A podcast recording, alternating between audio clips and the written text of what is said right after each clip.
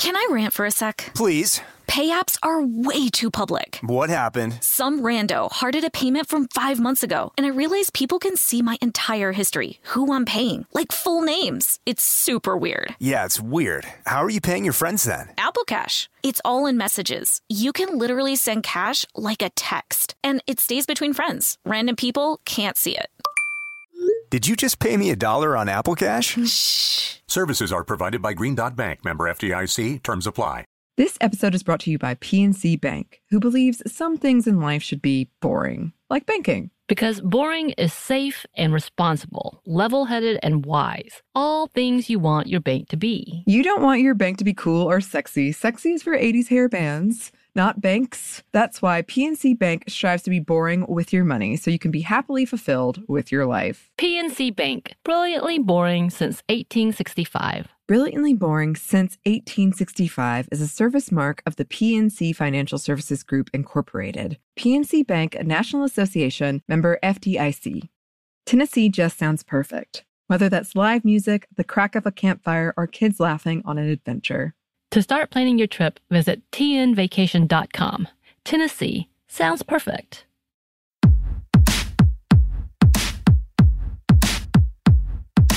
Hey, this is Annie, And Samantha. and welcome to Stuff Mom Never Told You, a production of iHeartRadio.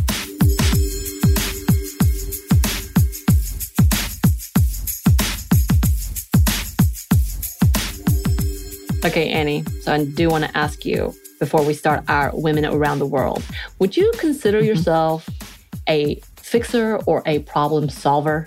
Yes. Uh, caveat to that, I will also say that I sometimes describe myself as someone who creates more problems by trying to solve problems. um, I'm very, very, very eager to solve problems. And I hate seeing people struggling or in pain. And because of that, like sometimes I think when people tell me something, all they really want is to be heard. But what I hear is, I have to fix this for you. And sometimes it, that's not the case. Like, it's, Right. I just need to tell you this thing. And it's hard for me because I'm like, my mind is racing, trying to think of how can I help this person? How can I fix this? Do I know anything? That being said, I am someone who aggressively tackles issues if I am tasked with it. If I'm not tasked with it, perhaps not. But- But I will try to. I like marking things off my list. As you know, I like being someone who can just be like, okay, I figured this out. We don't have to worry about it anymore. I don't have to worry about it anymore. Right. How about you? Yeah. So it's according to the role. Like if someone else is taking up that role, then I won't worry about it.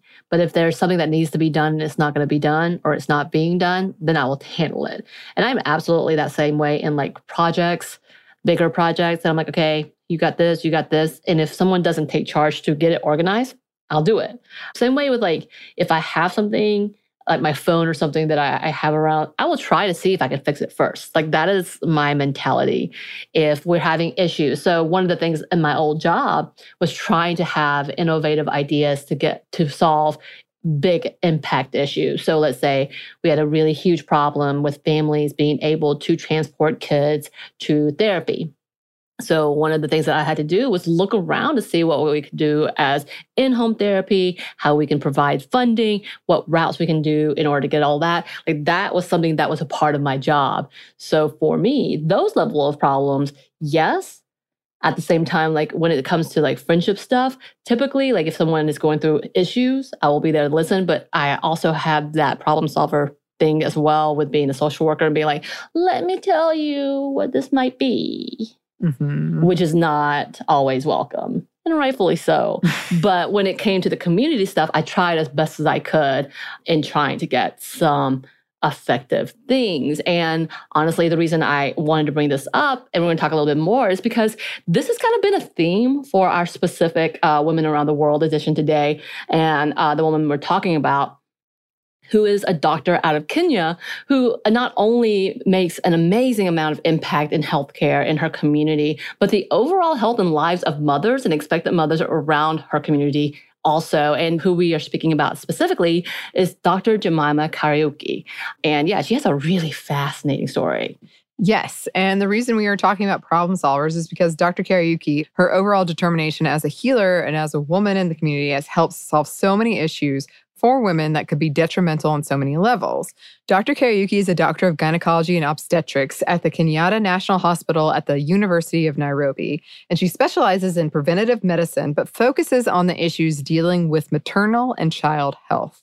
Right. And not only that, after the post election violence in 2007 in Kenya, where over a thousand people were killed and over 500,000 people were displaced after this controversial presidential election, Dr. Kariuki started the Peace Club and then also started the Public Health Club, which, among other things, uh, helps run a cervical cancer prevention drive. And she has so many things within that clinic to try to bring awareness to this type of cancer. But uh, she has also continued her work in creating solutions to problems that continue to endanger the women of our community, especially as the pandemic has affected the country. After reading an article about a woman who died because she was not able to get care due to the COVID 19 restrictions and curfew, you, that's when Dr. Kariuki decided that something needed to happen and she needed to fix the situation. And it didn't take long for her to start the Wheels of Life program, which provides free ambulance services for mothers in labor after dark. After seeing incidents like the woman who died after not being able to go out after curfew, and of a man beaten to death by police for violating curfew for trying to drive a woman in labor to the hospital, she pushed to find a safe way for women to get the care they need to safely give birth. Right. And the service includes a call center that offers services ranging from being able to talk with doctors to talk about the pregnancy or a free ambulance service to take them to a clinic because that's not available. Ambulances are not available uh, for many of those who are in need. And within the first year, they received over 100,000 calls seeking help and guidance uh, while they were pregnant. And of course, this has brought much recognition for her hard work and advocacy, including being named BBC's 100 Women in 2020, and just recently given the 2021 Global Health Award for her contribution to advancing global health. She stated in receiving her award, I am excited beyond imagination as I never dreamt or saw anything like this coming, in acknowledgement of something humble that I started only a year ago, out of the frustrations that I felt for the many mothers who lost their lives and babies because they couldn't access a health facility. And as for the future, she says she hopes to see the organization integrated in the healthcare system, but for now, she is happy with how it is going and to show the women that they are not alone and that, quote, they need to know they can safely deliver in clinics despite the pandemic and that they have help at hand. Right. And uh, we've seen this story time and time again where COVID and the pandemic and quarantine has caused such mass havoc there was a lot of regression essentially in so many of the things that had been doing well, such as maternal morbidity rates. Uh, they were going down for a little while in Kenya. And now, because of the pandemic and because of curfews, it caused uh, another rise in those senseless deaths. And we've seen access has been limited because of that as well. And it continues to be an issue everywhere, not just out in uh, Africa and or I think we've talked about India, and we've talked about Pakistan before, how it's been affecting them for a while now. Um, in the US, we see it time and time again. We've talked about reservations being impacted on US soil and how they're not getting the care that they deserve and that they need as well. And it seems to be an overall issue we're continuing to talk about, as well as the fact that it is causing a setback when it comes to women's rights in general for the entire world. Um, and it's, it's really sad that we have to come back here and have this conversation. But obviously, it's women like Dr. Kariuki who are making a difference and solving these problems uh, one step at a time. So it's phenomenal to be able to talk about what she and people like her are doing.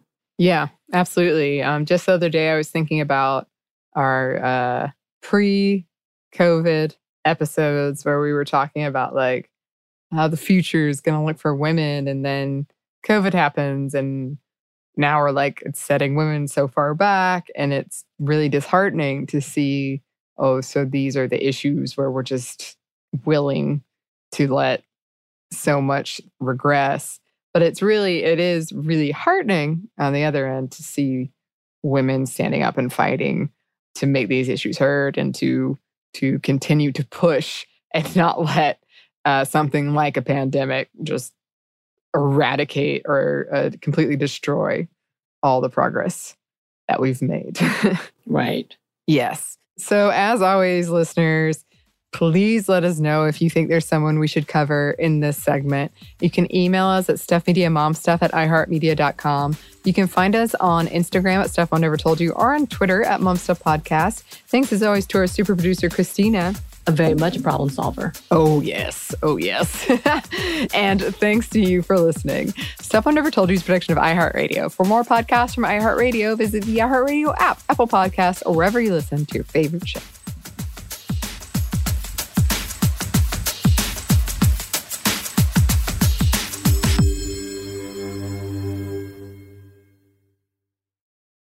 Episode is brought to you by PNC Bank, who believes some things in life should be boring, like banking. Because boring is safe and responsible, level headed and wise. All things you want your bank to be. You don't want your bank to be cool or sexy. Sexy is for 80s hair bands, not banks. That's why PNC Bank strives to be boring with your money so you can be happily fulfilled with your life. PNC Bank, brilliantly boring since 1865. Brilliantly Boring Since 1865 is a service mark of the PNC Financial Services Group, Incorporated. PNC Bank, a National Association member FDIC.